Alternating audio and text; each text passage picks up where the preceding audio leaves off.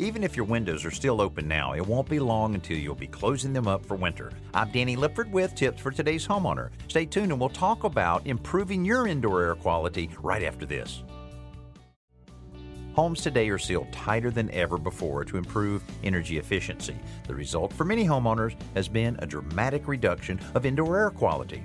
Replacing the heating and cooling system in your home can be very costly, but there are ways to improve the indoor air quality without going to that expense.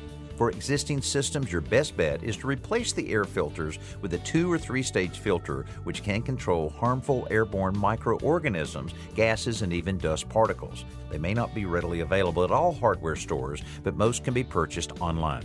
Be sure to look for high density carbon or polycarbon in the item's description.